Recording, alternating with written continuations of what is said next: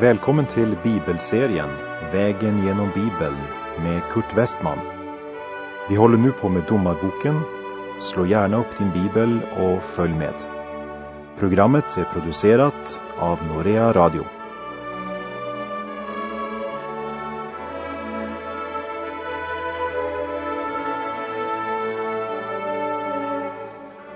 Innan vi börjar vandringen genom Domarbokens nionde kapitel vill jag bara kort nämna verserna 33 och 34 i kapitel 8. Men när Gideon var död började Israels barn åter i trolös avfällighet löpa efter balerna. Och det gjorde Bal Berit till Gud åt sig. Israels barn tänkte inte på Herren sin Gud som hade räddat dem från alla deras fienders hand runt omkring. Det är samma gamla visa om och om igen. När landet fick ro och levnadsstandarden ökade, när Gud gav dem sin välsignelse, så vände de givaren ryggen. Materialism leder till ogudaktighet och omoral. Kapitel 9 berättar om Abimelek, en syndens man full av maktbegär. Han är Gideons son med en bihustru från Sikem. Gideon skulle aldrig ha haft några bihustrur och det blev också orsak till problem i nationen. Vi läser från Domarbokens nionde kapitel, verserna 1 till 3. Men Abimelek, Jerubals son, gick bort till sin moders bröder i Sikem och talade med dem och med alla som var besläktade med hans morfaders hus och sade Säg så till alla Sikems borgare, vilket är bäst för er, att sjuttio män, alla Jerubals söner, råder över er, eller att en enda man råder över er. Kom dessutom ihåg att jag är ert kött och ben. Då sade hans moders bröder till hans förmån allt detta inför alla Sikems borgare. Och dessa blev vunna för Abimelek, ty det tänkte, han är ju vår broder.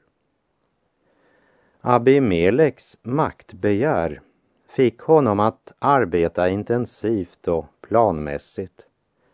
Och han är beredd att begå de mest fruktansvärda handlingar för att nå sitt egoistiska mål. Han tänker göra sig själv till kung genom att mörda sina konkurrenter. Han eh, appellerar både till lokalpatriotism, till plånboken och till förnuftet. Det är lättare att ha en härskare än 70. Och så får vi höra hur det gick till då Abimelek rövar åt sig den kungamakt som Gideon hade avstått ifrån. Här ska vi också minnas att Abimelek endast är halv israelit. Han är son till Gideon, men hans mor var en av Gideons bihustrur som bodde med sin familj i Sikem. Vers 5. Därefter begav han sig till sin faders hus i Ofra och dräpte där sina bröder, Jerubals söner, sjuttio män, och detta på en och samma sten. Dock blev Jotam, Jerubals yngste son, vid liv ty han hade gömt sig. Vi läser i profeten Daniel kapitel 4, vers 17. För att det levande ska besinna att den högste råder över människors riken och ger dem åt vem han vill, ja, upphöjer den lägste bland människor till att härska över dem. Också Idag kan man höra folk säga när en god regent hamnar på tronen att eh, han är nog upprest av Gud. Men vad då med en dålig och fruktansvärd regent? Ja, Abimelek var inte kallad av Gud, men Gud tillät honom att tillröva sig kungatronen i Israel. Vet du varför? Därför att folket får den ledare det förtjänar. Lika barn leker bäst. Folket i Sikem önskade att denne Abimelek skulle härska över dem. Och de fick den sorts man som de förtjänade. För du må inte glömma att de gav Abimelek den hjälp han behövde för att kunna mörda sina bröder. Men vi ska också se hur Gud straffar Abimelek för den grymma och fruktansvärda handling han gjorde. Och Gud dömer också Sikems män som hjälpte honom att tillröva sig kungatronen. Det blev helt enkelt inbördeskrig eftersom det också var många som inte önskade Abimelek som kung. Vi läser Domarboken 9, verserna 52 till och med 57. Och Abimelek kom till tornet och angrep det och han gick fram till tornporten för att bränna upp den i eld. Men en kvinna kastade en kvarnsten ned på Abimeleks huvud och spräckte så hans huvudskål. Då ropade han skyndsamt på sin vapendragare och sade till honom Dra ut ditt svärd och döda mig, för att man inte må säga om mig, en kvinna dräpte honom. Då genomborrade hans tjänare honom så att han dog.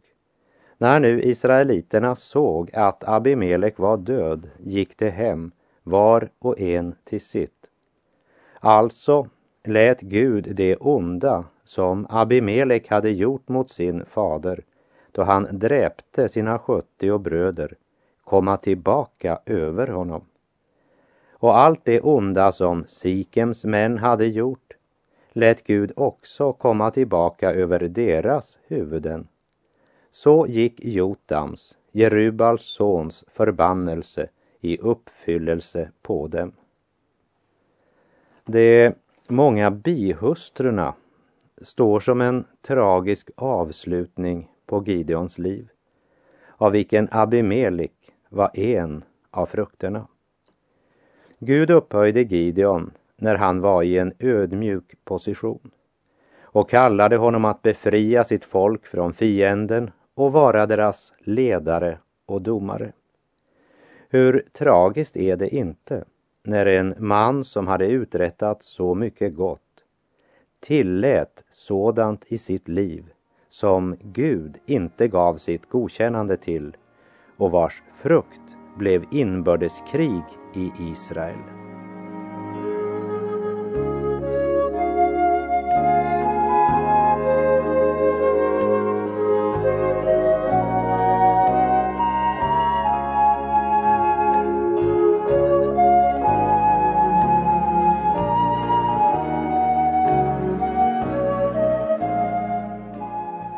Så har vi kommit till Domarboken kapitel 10.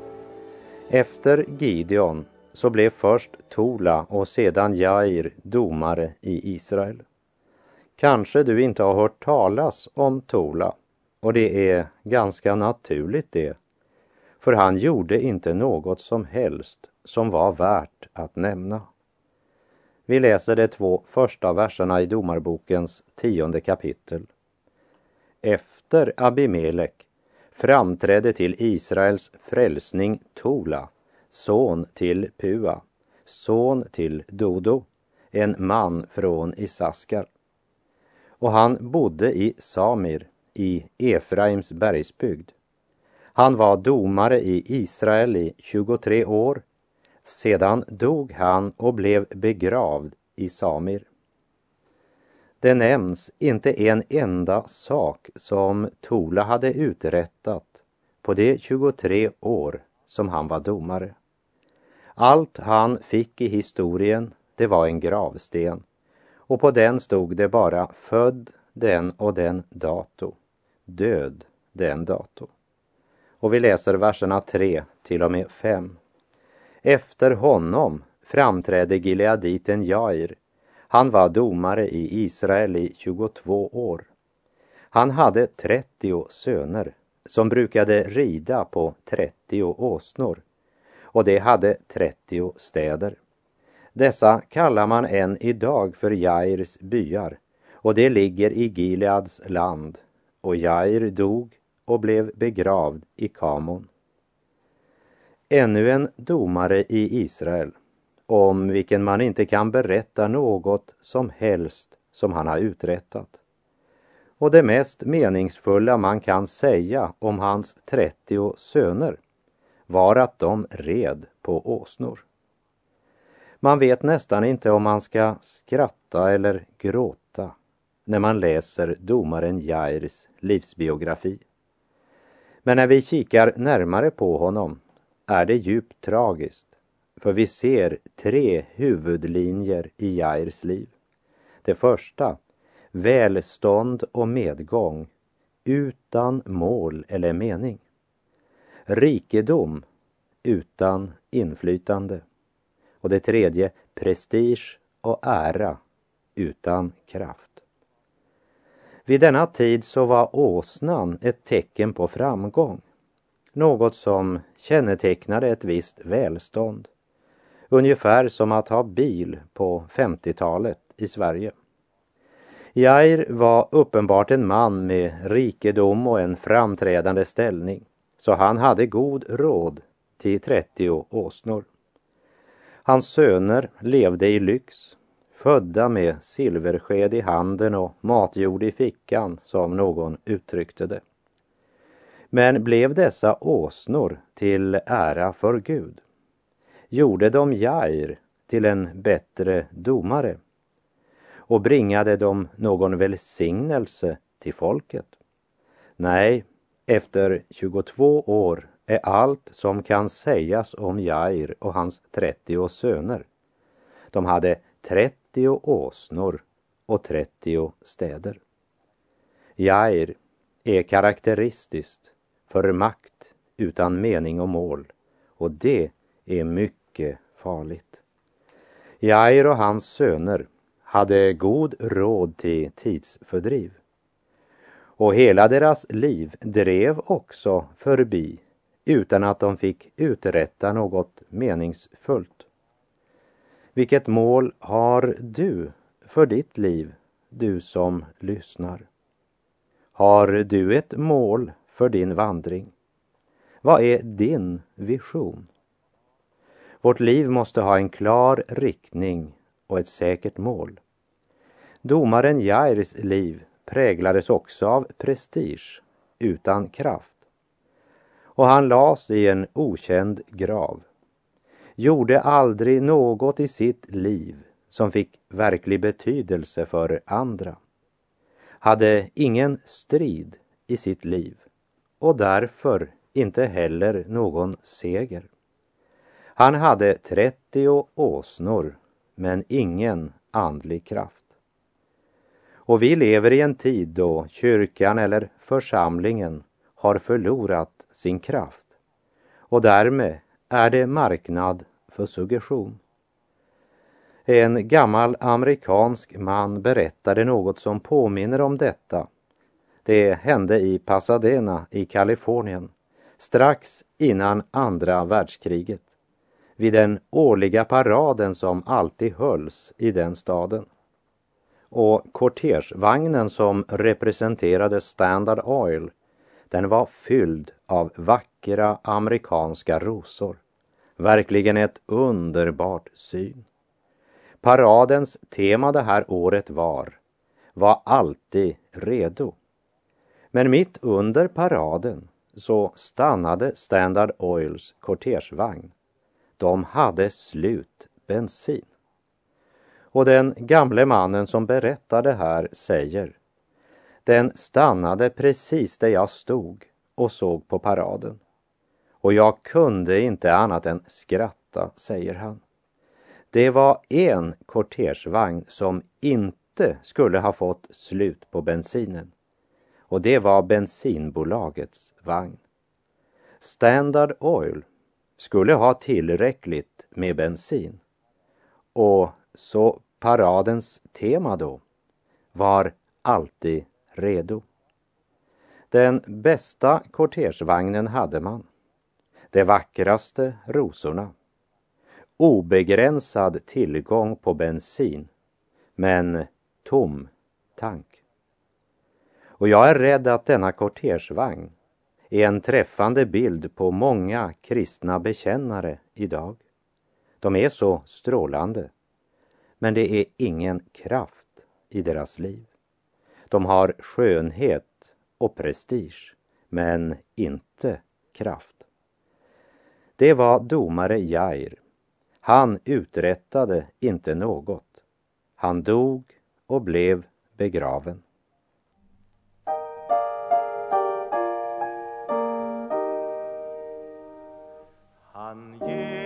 Mera nåd när min börda blir större när arbetet växer mer kraft han beter. Vid ökade trångmål hans kärlek fördubblas när prövningar möta sin frid han mig ger Hans kärlek är gränslös, hans nåd är oändlig. Hans kraft ingen människa utforskat än Ty av sina väldiga, eviga skatter han giver och giver och giver igen. Det var Artur Eriksson som sjöng han ger mera nåd när min börda blir större. Vi läser vidare i Domarbokens tionde kapitel och vers 6. Men Israels barn gjorde ånyo vad ont var i Herrens ögon och tjänade balerna och astarterna, likaså Arams, Sidons, Moabs, Ammons barns och filisternas gudar och övergav Herren och tjänade honom inte. Man skulle ju tro att Israel efter alla sina erfarenheter skulle ha vetat att när de vänder sina hjärtan till avgudarna, då kom svårigheter och nöd. Och på grund av sin avgudstyrkan blev de åter slavar under filisterna och under Ammons barn i 18 år. Människan har helt sedan syndafallet verkligen en fallen natur. Jeremia säger i kapitel 17, ett falskt och fördärvat ting är hjärtat framför allt annat. Vem kan förstå det? Du och jag känner inte hjärtat. Då är det mycket lättare att peka finger mot dessa som levde cirka tusen år före Kristus och säga ni gjorde fel. Det är lättare än att inse att vi själva handlar fel. Religiösa aktiviteter saknas sannerligen inte idag. Men avfallet i kyrka och församling är fruktansvärt. Sådan är den mänskliga naturen och vi är en nation i nöd. Vi har försökt med allt men inget politiskt parti kan hjälpa. Vad är det som gör det? Vi har sökt på fel ställe. Endast genom att vända om till Gud kan vi komma på rätt kurs igen. Jag vet att det låter kategoriskt och otidsenligt. Men det verkade så även tusen år före Kristus. Låt oss se vad som händer då människan blir så upptagen av sig själv att hon vandrar efter sin egen lust och glömmer Gud. Vers 7. Då upptändes Herrens vrede mot Israel och han sålde dem i Filistenas och Ammons barns hand. Gud har råd att ta bort sitt verktyg när det vänder Gud ryggen och tjänar avgudarna med sin tid, kraft och egendom. Det finns många som tror att Gud måste ha kyrkan. Någon tror till och med att Gud måste ha en speciell församling. Låt mig enkelt och klart säga att Gud är inte tvungen att ha någon enda av oss. Han är inte beroende av oss. Men vi är totalt beroende av honom. Och den sanningen ska en dag bli uppenbar för alla människor. I 18 år plågade filisterna Israels barn och förfor våldsamt mot dem. Och vi läser i vers 10. Då ropade Israels barn till Herren och sade vi har syndat mot dig, ty vi har övergett vår Gud och tjänat balerna. Trots att detta folk endast hade hjärta för avgudstyrkan, omoral och frosseri, så blir nöden nu så stor att de ropar till Herren. Nöden driver dem att söka Gud. Det är kopimaskinen som rullar vidare, samma gamla läxa. För det här är ju precis vad vi nu har läst om och om igen i Israels historia. Men eh, hör nu verserna 11 till och med 16. Men Herren sade till Israels barn, har jag inte räddat er från egypterna, amorena, Ammons barn och filisteerna. Likaså blev ni förtryckta av sidonierna, amalekiterna och maoniterna. Och när ni ropade till mig räddade jag er från deras hand. Men ni har nu övergett mig och tjänat andra gudar. Därför vill jag inte mer rädda er. Gå bort och ropa till de gudar ni har utvalt. Må det rädda er om ni nu är i nöd. Då sade Israels barn till Herren, vi har syndat. Gör du med oss alldeles som det behagar dig. Rädda oss bara nu denna gång. Därefter skaffade de bort ifrån sig de främmande gudarna och tjänade Herren. Då kunde han inte längre tåla att se Israels vedermöda. Gå bort och ropa till de gudar som ni har utvalt. Må det rädda er om ni nu är i nöd. Det är som om Gud säger, den här gången vill jag inte hjälpa er. Ni kan ju vända er till de gudar ni så ivrigt tjänar och ger er kraft och intresse. Sök er hjälp där. Det är som om Gud har tröttnat på deras ständiga avfall. De ska lära att det är inte självskrivet att Gud hjälper. Gud ger oss inte sin nåd för att vi ska fortsätta att leva i synd och orenhet. Då kan du söka hjälp hos den Gud du tjänar. Lägg märke till att Israels barn kommer inte med någon ursäkt eller med någon bortförklaring. Man bekänner klart. Vi har syndat. Det är inte mer att säga om den saken. Och deras bekännelse, den var mer än ord. Det ser vi av vers 16, som talar om konsekvenser som deras omvändelse fick. För det första, de skaffade bort ifrån sig de främmande gudarna. Och för det andra, de tjänade Herren. Då kunde Gud inte längre se på Israels vedermöda utan att gripa in. Och vers 17 och 18. Och Ammons barn blev sammankallade och slog läger i Gilead. Men Israels barn församlade sig och slog läger i Mispa. Då sade folket, nämligen det ledande i Gilead, till varandra. Vem vill börja striden mot Ammons barn? Den som vill det ska bli hövding över alla Gileads inbyggare. Israel saknade en ledare Och det är karaktäristiskt för människan och för var generation som vänder Gud ryggen. Och det kännetecknar också vårt land idag. Och hövdingarna i Gilead säger att den som börjar striden mot Ammons barn ska bli hövding över alla Gileads invånare. Men likväl är det ingen som träder fram. Och detta driver Israel att vända sig till en man som de aldrig skulle ha vänt sig till under normala förhållanden.